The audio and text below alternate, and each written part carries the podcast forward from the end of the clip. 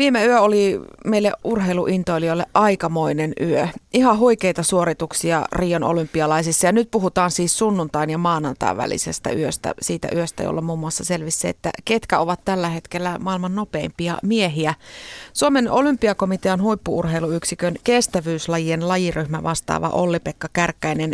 Heräsitkö aamuyöllä? Joo, kyllä heräsin ja, ja heräsinpä jo katsomaan Kristiina Mäkelää. Niin, kolmiloikka ja Kristiina Mäkelä 12 oli finaalissa. Miltäs ne Kristiina hypyt sinun silmiin näytti? No ne näytti hyvältä. Kristiina itse totesi, että, että vähän oli jännitystä ja eikä saanut kaikkea onnistumaan ihan yhtä hyvin kuin karsinassa, mutta kyllä hän on oikealla tiellä ja, ja kyllä toi on kova saavutus maailman parhaiden joukossa. No maailman huomio tietysti oli kiinnittynyt sinne juoksuradalle ja Usain Boltin kolmas peräkkäinen olympiakulta miesten sadalla metrillä oli tietysti se viime yön suurin juttu. Vähän tylsä laji on toi pikajuoksu nykyään, kun ensin jostain hirveästi alkueriä ja välieriä sitten Bolt voittaa. No niin, tällaista se urheilu on, että, että sitä erinomaisuutta ja, ja poikkeuksellista osaamista löytyy näitä parhailta ja sitten ne aika usein ne mitalitkin kasautu samoille tyypeille ja sehän on myöskin toisaalta hienoa. On, kyllähän tuollaisia sankaritarinoita ihmiset kuitenkin kaipaa. No mun mielestä viime yön huippuhetki oli kuitenkin se eteläafrikkalaisen Wade van Niekerkin käsittämätön 400 metrin juoksu. Ennätitkö sen katsoa?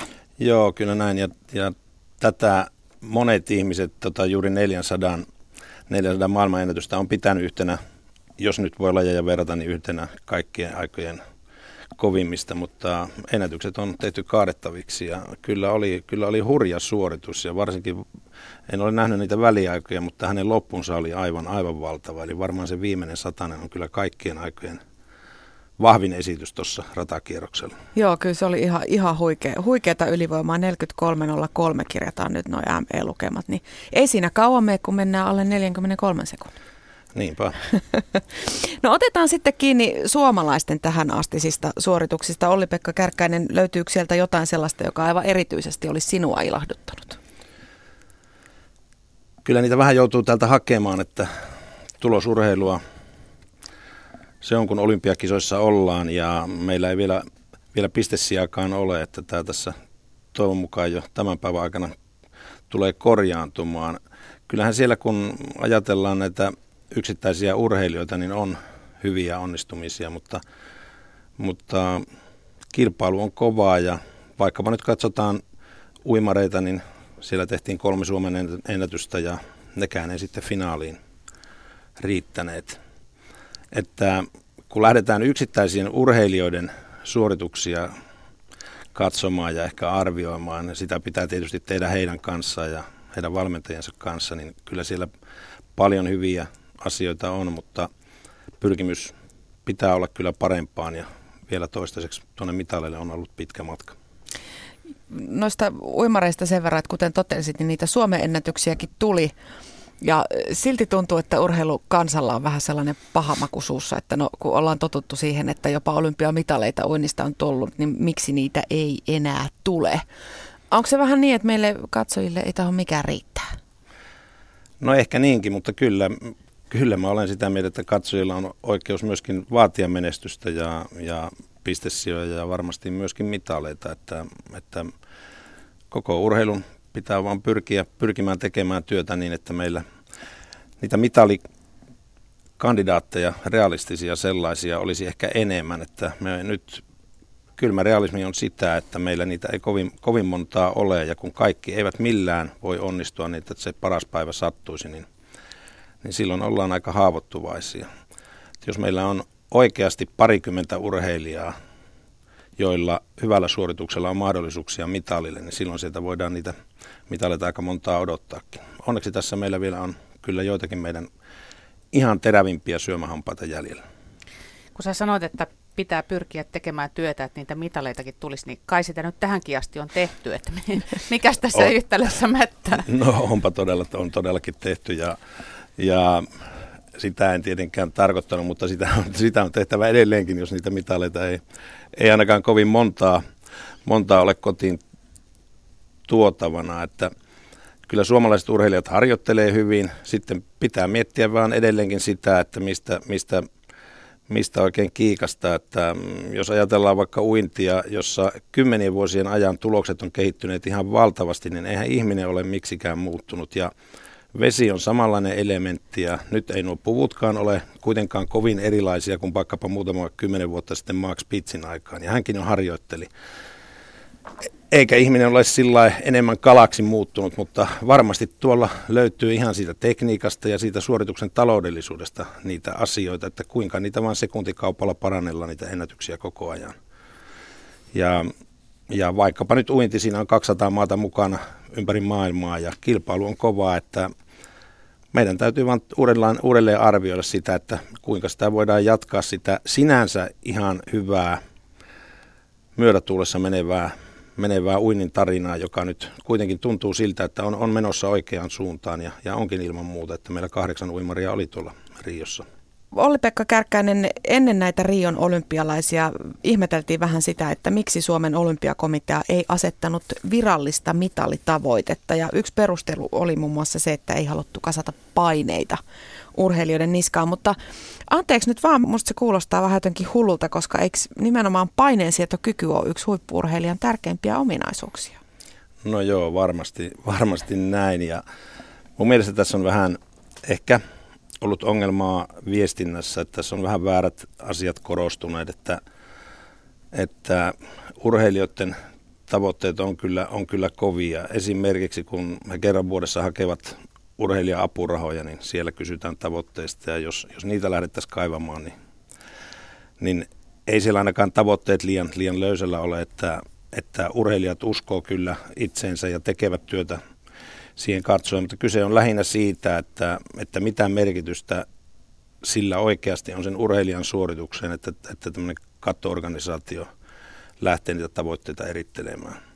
Totta kai mekin ollaan, ollaan itse sisäisesti mietitty, että missä oikein kuljetaan, että osataan sitten arvioida sitä onnistumista ja sitä meidän pitää nyt sitten miettiä, että pitäisikö niitä asioita jollakin tavalla tuoda julki. Ja jokaisella lajillahan on myöskin omat tavoitteensa. Että meillähän valintakriteerissä yksi ihan perusasia oli se, että urheilijalla on mahdollisuuksia 16 parhaan joukkoon minimissään, taikka että sitten se ura on nousujohteisessa kehitysvaiheessa. Ja mä luulen kyllä, että niitä tavoitteita asetellaan eri puolilla siitä huolimatta, että, että onko se huippuurheilu yksikön tekemään. Niin, mä, mä tässä mietin sitä, että kattoorganisaationa, tehän olette vähän niin kuin työnantajan asemassa.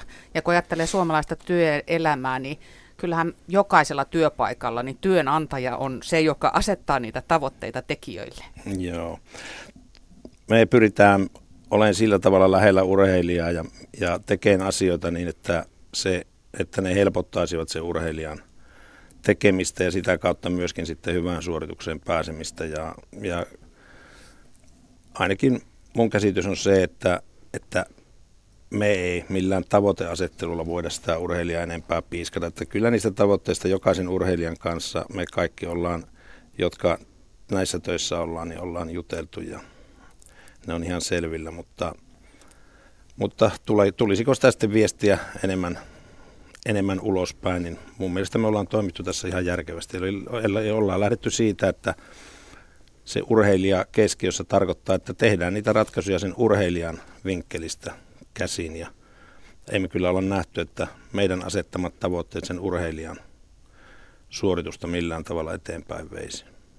Niin monet urheilijathan kertovat itse ennen kisoja, että mikä se tavoite on. Esimerkiksi uimari Matti Matson sanoi, että se on olympiakultaa, ei yhtään enempää eikä vähempää. Eli kyllähän se urheilijan oma tavoite varmaan sit viime kädessä on kuitenkin se, mikä merkitsee. No juuri niin, ja kaikilla urheilijoilla on kyllä, urheilijavalmentajapareilla, niin kyllä heillä on, on ne tavoitteet, että, että ne, jotka ovat halunneet, niin ovat siitä sitten kertoneet enemmän ehkä avoimesti. Ja, ja jotkut haluaa pitää, pitää aika, aikamoista mediahiljaisuutta tuossa juuri ennen suoritusta. Ja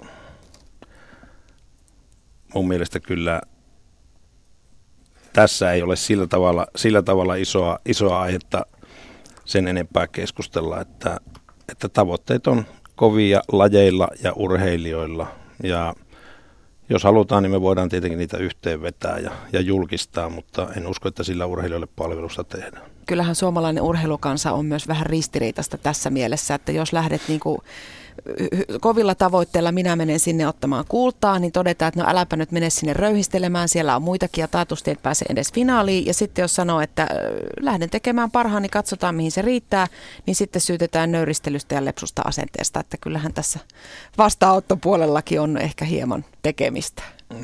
No joo, ja kyllähän tämä urheilu on, on kuluttajille viidettä ja silloin pitää myöskin tottua kritiikkiin ja olla sillä tavalla kovanahkainen. Ja, ja kritiikkiä ja näitä kommentteja pitää sopivalla tavalla varmasti kuunnella ja, ja, ja, ja sitten kannattaa varmasti miettiä, että, että kuinka ehkä toisen kerran sitten toimitaan.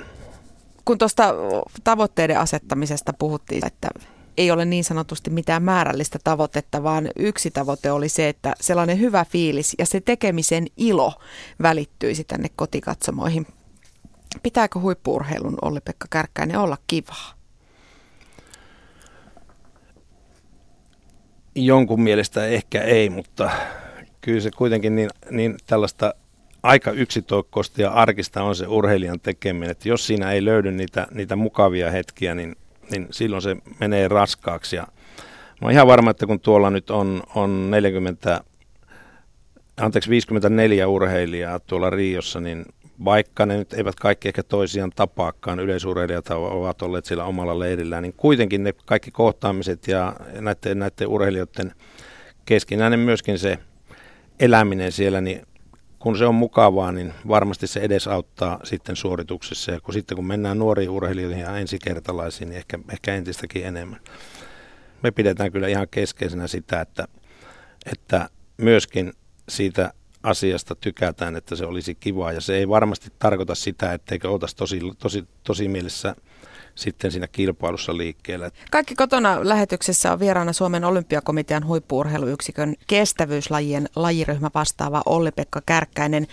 Jos mietitään tämänhetkisiä olympiaurheilijoita, niin kenellekään ei tuo kisapaikka eikä menestys yleensäkään ole tullut ilmaiseksi. Ja meillä tavan penkkiurheilijoilla on yleensä aika hatara käsitys siitä, että mitä se huipulle pääseminen vaatii, mutta Sä olet ollut, Olli-Pekka, monta kertaa valmentajanakin tätä matkaa todistamassa. Todistat sitä toki edelleen työssäsi lajiryhmän vastaavana, mutta minkälaista se huippuurheilijaelämä oikein on? Onko se just niin kurinalaista ja aikataulutettua ja tarkkaa kuin me ehkä kuvitellaan? No kyllä se aikuisurheilijalla aika tarkkaa on, että sitten kun mennään tota urheilijan polkua tuonne lapsuus- ja nuoruusvaiheeseen ja, ja sitten siihen valintavaiheeseen, kun lähdetään erikoistumaan siihen omaan lajiin, niin, niin, niin varsinkin siellä on tärkeää, että se on myöskin, myöskin mukava elämäntapa, että se on, se on myöskin kivaa, muuten, muuten sitä ei, ei jaksa tehdä, mutta että kyllä, kyllä aikuishuipulla, kun puhutaan olympiatason urheilijoista, niin, niin aika aika kovaa ehdottomuutta se vaatii ja, ja varmasti sitten urheilijan lähipiirissä usein voidaan ajatella, että urheilija on itsekäs ja, ja tietynlainen itsekkyys on kyllä ihan välttämätöntäkin siihen, että, että sitä määrätietoista valmentautumista ja kilpailua pystyy tekemään. Tavallaan urheilu on työtä työnä ja, ja totta kai siinä jää aikaa muullekin, mutta että asioita pitää tehdä sitten ja niitä valintoja sen urheilun näkökulmasta, että että toisaalta pystytään kuormittamaan elimistöä tarpeeksi harjoituksia, että sitten palaudutaan. Ja pitää sisällään myöskin ravinnon ja monta muuta asiaa. Että helppohan on harjoituksia tehdä, mutta vaikeampaa on sitten se, että kuinka optimoidaan se palautuminen, että todella sitä kehitystä tapahtuu. Tuli tuosta urheilijoiden itsekkyydestä mieleen. Mä muistan silloin, kun Jani Sievinen aikanaan ui näitä huippuuinteja, oli ihan maailman kärkiuimareita ja perheessä oli pieniä lapsia. Sitten hän jossain haastattelussa sanoi, että hän nukkuu alakerrassa peltorit päässä ja sitten vaimo nukkuu lasten kanssa yläkerrassa, niin siitä kun Akkailehtissä syntyi halo, että moista itsekyyttä ja sovinismia ja vaimo Rukka joutuu yksin yksin lapset hoitamaan, mutta mä oletan kuitenkin, että, että siinä vaiheessa, kun urheilijan kanssa ryhtyy perhettä perustamaan, niin tällaiset asiat on tiedossa, että esimerkiksi juuri se uni ja palautuminen, niin se on varsinkin kisakaudella ja kun tosissaan treenataan, niin se on äärettömän tärkeää. Silloin pitää tehdä tällaisia valintoja, jotka tavallisesti ihmisestä tuntuu ehkä ihan tosi hurjilta. Joo, ja kyllähän se kuitenkin normaali elämä mahdollistaa. Vaatii vain hyvää suunnittelua sen ajankäytön suhteen. Niinhän se meillä kaikilla ihmisillä on, että helposti sanotaan, että ei ole aikaa ja ei pysty, mutta kyllä kun oikein lähdetään katsomaan peiliin, niin, niin hyvällä ajankäytön suunnittelulla niin monia asioita ehtii tekemään ja, ja paljon pystyy, että kyllä huippureilijoilla se elämänhallinta ihan sen ajankäytön suhteen on, on sellainen ominaisuus, että sitä kyllä vaaditaan, että, että se kokonaisuus pysyy kasassa. No niin, nyt tuli heti huono omatunto, että aina itse vetosi, että en mä kerkeä. No niin, me varmaan kaikki. niin me jäi miettimään, että oikeastaan huippuurheilijan kumppanilla on ehkä helpompi ennakoida se, että milloin tällaisia tilanteita tulee, että kumppanista ei kaikkea irti saa päinvastoin kuin arkielämässä esimerkiksi joku työnarkomaanin puolisolla, niin voi olla huomattavasti hankalampi tilanne. Toi on, toi on hyvin sanottu sillä, että kyllähän se nimenomaan se sellainen sellainen säännöllisyys ja semmoinen hyvä rytmi siinä elämässä ja harjoittelussa ja kilpailussa, niin se on yksi asia, mihinkä, mihinkä täytyy pyrkiä, täytyy päästä, että se, että se kehitys olisi hyvää ja että sitä menestystä tulee. Että se, se tavallaan helpottaa myöskin sitä, että kun se on äärimmäisen, äärimmäisen kuitenkin vakioitua ja parhaalla tavalla suunniteltua, milloin harjoitellaan, milloin palaudutaan, milloin on aikaa sitten tämmöinen aikaikkuna jollekin muulle, niin, niin se kyllä helpottaa varmaan sitten myöskin koko sen urheilijan lähipiirinkin elämää. Silloin kun puhutaan aikuishuippuurheilijasta, sanotaan nyt vaikka olympia- tai MM-tason urheilijasta, niin miten suuri rooli siinä urheilun, siinä harjoittelussa ja tekemisessä on ihan puhtaalla fysiikalla ja miten paljon taas sitten siitä, että pää on kunnossa ja kestää? No näitähän asioita on, on pyritty selvittelemään ympäri maailmaa. Tietenkin on pyritty, pyritty löytämään mallia siihen, että mitkä asiat määrittelee sitä huippumenestystä, että, että se ei suinkaan tietenkään ole, ole pelkästään se fyysinen suorituskyky ja eri lajeilla tietenkin nämä asiat vähän painottuu eri lailla. Mutta mä luulen, että me Suomessakin aika hyvin tiedetään, että mitä pitää tehdä. Toinen asia on sitten se, että kuinka me löydetään ne oikeat lahjakkuudet ja kuinka me voidaan antaa mahdollisuudet tehdä sitä hyvää valmentautumista tarpeeksi monta vuotta, että sieltä sitten sitä huipputulosta voisi odottaa. Meillä Suomessa melkeinpä lajista riippumatta, niin me ollaan hyvin maailman parhaiden mukana, siis kun puhutaan nuorisourheilusta tuonne 5, 6, 17 vuoteen saakka ja sen jälkeen tulee ongelmia. Ja viimeistään ehkä tuon lukio iän jälkeen niin ongelmia kasautuu ja, ja mun mielestä siihen vaiheeseen meidän pitää erityisesti kiinnittää huomiota, jotta me saadaan jatkuvaa menestystä aikuisten puolella. Kun tässä vähän sivusta seuranneena on katsonut keskustelua, niin tuntuu, että viime aikoina on paljon puhuttu just siitä, että suomalaisurheilijoilla se pää ei kestä. Olli-Pekka, onko sinulla vertailutietoa muihin maihin? Että pitääkö tämä tällainen luulo paikkaansa, että meillä se enemmän on kiinni just siitä psyykestä?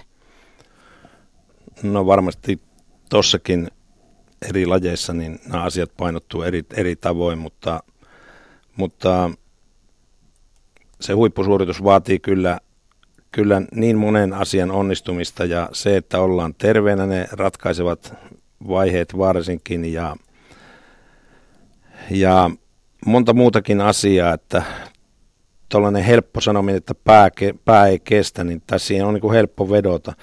Ja kun meillä niitä oikeasti ihan voittoon ja mitaliin pystyviä urheilijoita ei tässäkään joukkueessa oikeasti realistisesti ajatellen niin montaa ole ollut, niin ehkä se meillä sitten korostuu, että – että mä olen ollut, olin toistakymmentä vuotta Tanskassa ja kyllä siellä yhtä lailla niitä epäonnistumisia tuli. Ehkä niitä ei sitten tuotu niin paljon esiin, että siellä ehkä mentiin kuitenkin enemmän. Sitten koitettiin löytää, löytää niitä hyviä juttuja ja nythän Tanska näyttää menevän taas Pohjoismaiden parhaaksi maaksi, että silloin sitä, myöskin sitä pohdittavaa löytyy muualtakin kuin siitä, että miksi joku epäonnistui. Ja totta kai siis jokaisen urheilija valmentajaparin tietenkin pitää mennä siihen, että, että mitä on tapahtunut silloin, kun siihen itse määritettyyn tavoitteeseen ei olla päästy. Ja tähän ei oikein mitään semmoista universaalia mallia tietenkään löydy, että mekin pyritään olemaan mukana siinä, että, että voidaan tarjota asiantuntemusta silloin, kun siihen on erityistä tarvetta, niin huippurheiluyksikön taholta. Ja, ja jokainen urheilija on oma yksilönsä ja sen takia ei tähän oikein pysty sanoa mitään, mitään niin suoraa mallia, mutta kyllä, kyllä niihin asioihin täytyy olla valmistautunut hyvissä ajoin niin, että siinä kilpailutilanteessa kovan paineen alla ei tule sitten siitä syystä epäonnistumisia. Eli tässäkin mielessä meillä Suomessa voitaisiin puhua asioista vähän niin kuin Tanskan malliin, että mentäisikin se positiivinen edelleen. sitten, kautta. Niin, ja katsotaan sitten, että tässä oli nämä hyvät puolet, petrattavaakin vielä löytyy. Kyllähän se nyt lasten kasvatuksessakin jo toimii paremmin. Jos ensin kehuu ja sitten vähän opastaa, niin paljon paremmin menee oppi perille. Niin, ja joskus varmaan pitää vähän kiristääkin ja uhkailla. Kyllä, ja hei, älkää unohtako katteettomia lupauksia. Loistava metodi niin. sekin. Kyllä, tota, mä, mä kyllä luulen, että monen kilpailijan maahan verrattuna, niin meidän pitää kyllä, tää, kyllä tämä psyykkisen valmennuksen puoli on sellainen, mihin meidän pitää, pitää paljon niin kuin kiinnittää huomiota ja, ja tähänkin ollaan nyt kokoamassa ja ollaan oikeastaan tehtykin sitä valtakunnallista verkostoa sillä, että meidän nuoret, nuoret hyvät lupaavat urheilijat voisivat saada paremmin apua ja, ja oppia niitä, oppia sitä omaa mielenhallintaa ja, ja kilpailun valmistautumisrutiineja ja ynnä muuta, että, että, että tämä asia olisi hyvällä mallilla. Että varmasti tämä on yksi niistä jatkuvasti tärkeistä ja painotettavista jutuista. Riossa kisataan nyt olympialaisissa siis ja hiihtokansalla siintävät mielessä jo ensi talven MM-kisat kotimaisemissa, kun pohjoismaisten hiihtolajien maailmanmestaruuksista kisataan Lahdessa. Ja se tulevaisuus, sehän tässäkin tärkein asia on, otetaan siitä nyt kiinni. Olympiakomitean huippuurheiluyksikön kestävyyslajien lajiryhmä vastaava Olli-Pekka Kärkkäinen menestys riippuu jatkossakin siitä, että meillä ylipäätään on niitä urheilijoita, jotka lähtevät sitä menestystä tavoittelemaan, kuten tuossa aiemmin totesit. Otetaan nyt vaikka paikallisen hiihtoseuran lapsille järjestämä hiihtokoulu, ja sieltä vähän jo sellainen vanhempien lastaryhmä, sanotaan nyt, että mennään tuonne teini-ikään 13-15-vuotiaisiin. Miten tästä harrastajajoukosta tunnistetaan ne nuoret, joilla oikeasti on niin paljon lahjoja, että kannattaisi lähteä ihan tosimielessä treenaamaan? Niin, ja pitääkö sitä lahjakkuutta siinä vaiheessa vielä, jos sä puhut lapsista vaikka 12-13-vuotiaista, niin tarviiko sitä siinä vaiheessa edes tunnustaa? Niin, tarviiko? Että kyllä meillä aika vahvaa ihan tutkimusnäyttöäkin on siitä, että menestyvillä aikuishuipulla on takana paljon harjoittelua ja paljon liikkumista ja paljon tekemistä ja ehkä useampia lajejakin, mutta että se yhteen lajiin erikoistuminen ja sen sen varhaisuus ei kyllä näyttäisi olevan yhteydessä siihen, että kuinka aikuisena pärjätään. Ja tämä on näin yleisesti ottaen, että tärkeää on tietenkin se, että me saadaan meidän lapset ja nuoret liikkumaan ja tekemään paljon asioita ja kyllä sitten varmasti ihan kilpailujärjestelmäkin kautta ja normaali kilpailun kautta sitten se oma laji siinä sopivassa vaiheessa löytyy ja se, se on sitten tietysti lajista riippuen, että onko se 14-vuotiaana vai, vai 7-18-vuotiaana mutta vaikkapa tuo hiihtoesimerkki, niin, niin kun lapsilla on niin paljon kaikkia tai erilaisia mahdollisuuksia tehdä vapaa-aikaansa ja, ja niin paljon liikunnallisia asioita ja sitten paljon muutakin, niin, niin siinä, mielessä, siinä mielessä ihan lapsen kasvun ja kehityksen kannalta niin olisi kyllä tärkeää, että me saadaan meidän lapset tekemään liikuntaa, eikä niinkään paljon ehkä miettiä sitä, että mitä liikuntaa se on siinä vaiheessa, kun vielä on, on kasvuvaihe päällä ja se antaa myöskin sitten valmiuksia siihen huipulle vievään harjoitteluun sitten, kun, kun aletaan olla tuossa aikuisien kynnyksellä. Eli ei tarvita sellaisia kiinalaistyylisiä urheilukouluja, jossa kaksivuotiaana ruvetaan lapsista treenaamaan olympiavoittajia. Kyllä tässä, tässä varmasti törmätään siihen, että mikä, mikä meidän väestöpohja on ja montako kymmentä tuhatta lasta meillä on on poikaa ja vastaavasti tyttöä tiettynä vuonna syntyneitä, että, että kovin tällaisen niin kuin isolla, isolla hahlolla tähtäämiseen me ei oikein voida mennä, että kyllä meidän päinvastoin pitää, pitää yrittää saada, saada ne lapset liikkumaan ja sitten kun siellä liikunnallista lahjakkuutta ehkä erityisesti näkyy joissakin lapsissa, sitä varmasti siellä on, niin, niin saada heidät pidettyä heidät mukana mukana urheilutoiminnassa, niin että se urheilutoiminta on kivaa ja sen jälkeen kyllä varmasti sieltä löytyy myöskin se oma laji. Tärkeintä olisi tos, tosiaan se, että että kouluiässä liikuttaisiin jopa 20 tuntia viikossa. Se ei ole niinkään tärkeää, että mitä se liikunta on. Ensimmäinen juttu on se, että sitä liikuntaa tehdään. Ja mielellään sitten vaikka harrastetaan vähän useampia lajeja. Niin kuin mä tuossa äsken mainitsin Michael Phelpsin, niin hänkin on harrastanut lapsena yleisurheilua ja, ja amerikkalaista jalkapalloa ja niin edelleen. Niin, että on se hyvä, että meillä on toi Pokemon Go, joka nyt sitten innostaa lapset liikkumaan ja pois sofilta. No sepä on kyllä ihan hyvä, hyvä, hyvä asia, että ainakin, ainakin, ainakin se aiheuttaa tästä hyvää perusliikuntaa tuolla, kun katsoo pitkin kaupunkia. Että ei se sitten olekaan niin kuin ihan tuulesta temmattu se ajatus, että riittääkö meille enää urheilijoita jatkossa. Onko tämä katoava laji kokonaisuudessa? Niin, tuossa aikaisemmin puhut hiidossa, niin, hiidosta, niin se voi olla, siinä on yhtenä ongelmana myöskin se, että onko meillä lunta Etelä-Suomessa varsinkaan. että tota, ei ehkä, ei ehkä katoava missään tapauksessa, että, että joillakin lajeilla menee hyvin ja joihinkin lajeihin on, on kyllä kovaa, kovaa vetoa ja totta kai sitten jokainen, jokainen urheilussa jokainen laji, sitä täytyy miettiä, että kuinka sitä asiaa myydään, millä ne lapset saadaan mukaan niihin treeneihin. Että yhdessä tekemällä siitä tekemisestä saa mukavaa ja varmasti sen takia aika monet palloilut on, on ollut hyvässä myötätuulessa nyt viime vuosina, että kun siellä tehdään, tehdään yhdessä ja ollaan kavereiden kanssa, mutta kyllä näitä samoja asioita voidaan, voidaan tehdä myöskin yksilölajeissa ja tehdään, ja tähän pyritään vaikkapa nyt sitten maastohidon maajoukkueessa. Maastohitijat on tämän viime viikon ja tämän viikon testeissä tuolla kihulla ja sielläkin leireillä kyllä pyritään yhdessä tekemällä nostamaan sitä vaatimustasoa ja sitä, sitä tekemisen tasoa, että saadaan hyviä harjoituksia aikaan. Ja, ja nyt on jopa suunniteltu sitten, on tehty niin, että maajoukkojen urheilijoilla on myöskin silloin kun ei ole leirejä, niin tämmöisiä säännöllisiä harjoituksia, viikoittaisia harjoituksia viidessä paikassa ympäri Suomen.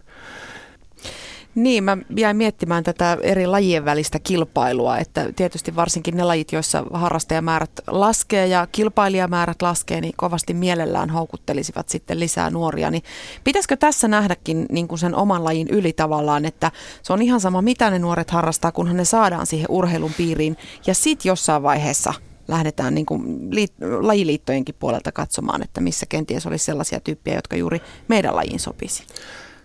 No kyllä, ja, ja ehkä ajatella niin, että, että ei liian varhaisessa vaiheessa lähdetä laittamaan niin raameja sille, että mitä niiden lasten tulisi tehdä. Ja pesäpallossa on vähän näytetty suuntaa siihen, että tuolla Sotkamon junnujoukkuessa, ainakin pojissa, niin jopa oikein suositellaan, että pojat menee talvella jääkikotreeneihin Kajaaniin ja, ja tulevat sitten kerran tai kaksi viikossa lyömään pesäpalloa talvisaikaan, että, että se on nähty hyvänä mallina ja, ja jos siinä nyt sitten joku lähtee siitä omasta lajista pois, niin voi olla, että siitä toisesta lajista joku toinen tulee tilalle. Että, että sillä tavalla juuri monipuolisesti tekemällä ja ehkä niin kuin lajien välillä ehkä myöskin yhdessä niitä vastuita jakamalla, että miksei talvilajeissa voitaisiin sopia, että tosiaan joku kesälaji sitten vetää kaksi, kaksi treeniä viikossa ja, ja päinvastoin. Niin näkisin, että tämä tämmöinen yhdessä tekeminen olisi hyvää toimintatapaa ja aika monessa paikassa tuohon suuntaan ollaan kyllä mentykin. Se mua ilahduttaa kovasti, että tehdään myöskin yhteistyötä lajien välillä. Joo, se kuulostaa kyllä ihan oikealta suunnalta, jos mietitään noita tulevaisuuden mitallitoivoja sitten jonain päivänä. Olli-Pekka Kärkkäinen, nuo Lahden MM-hiihdot otettiin tuossa jo puheeksi nyt eletään elokuuta ja olympialaiset on täydessä käynnissä, mutta uskaltaako tässä vaiheessa jo kysyä, että minkälaisia odotuksin lajiryhmä vastaava noita Lahden kisoja kohti katselee? No ainakin erittäin, erittäin suurella jännityksellä ja innostuksella ja, ja kyllä tuo toimintatapa tuolla Minulle noista lajeista kuuluu siis maastohiihto. Siellä on myöskin mäkiä yhdistetty sitten, mutta ainakin maastohiidon puolella erityisesti, niin, niin toimintatapa on hyvä ja se tekeminen on kyllä on, on hyvällä mallilla. Ja, ja nyt kun sanon, että, että viime ja tällä viikolla meidän, meidän koko aamajoukkue on tuolla, tuolla kihulla testeissä, niin nähdään missä, missä kuljetaan. Ja sitten lähinnä naiset menee Pontresiinaan pitkälle leirille, miehet leireille Vuokatissa noin pääosin. Ja odotukset on kyllä, on kyllä kovat ja siihen suuntaan ollaan juteltu, että kyllä – kaikilla matkoilla suomalainen taistelee mitalista ja meillä on huipputason maastohiihtojoukkue ja koitetaan laittaa norjalaisille kampoihin niin tiukasti kuin mahdollista, että kyllä, kyllä kaikilla alueilla ollaan pyritty entistä parempaan, koskee se sitten ihan yksittäisten urheilijoiden valmentautumista tai tätä testausta, suksihuoltoa ja niin edelleen. No mä tiedän, että sä et tähän vastaa, mutta kyllä mä nyt kysyn kuitenkin, montako mitalia sieltä tulee. No pitäisi nyt laskea, että montako, montako lähtöä siellä on, mutta kun mä sanon, että, että jos siihen päästään, että oikeasti realistisesti lähdetään, lähdetään sopivan rennolla ilmeellä, mutta hampaat kuitenkin, hampaat näkyen taistelemaan niistä mitaleista, niin muutamia mitaleita, että palataan tähän asiaan, kunhan tässä rupeaa lunta tippumaan maahan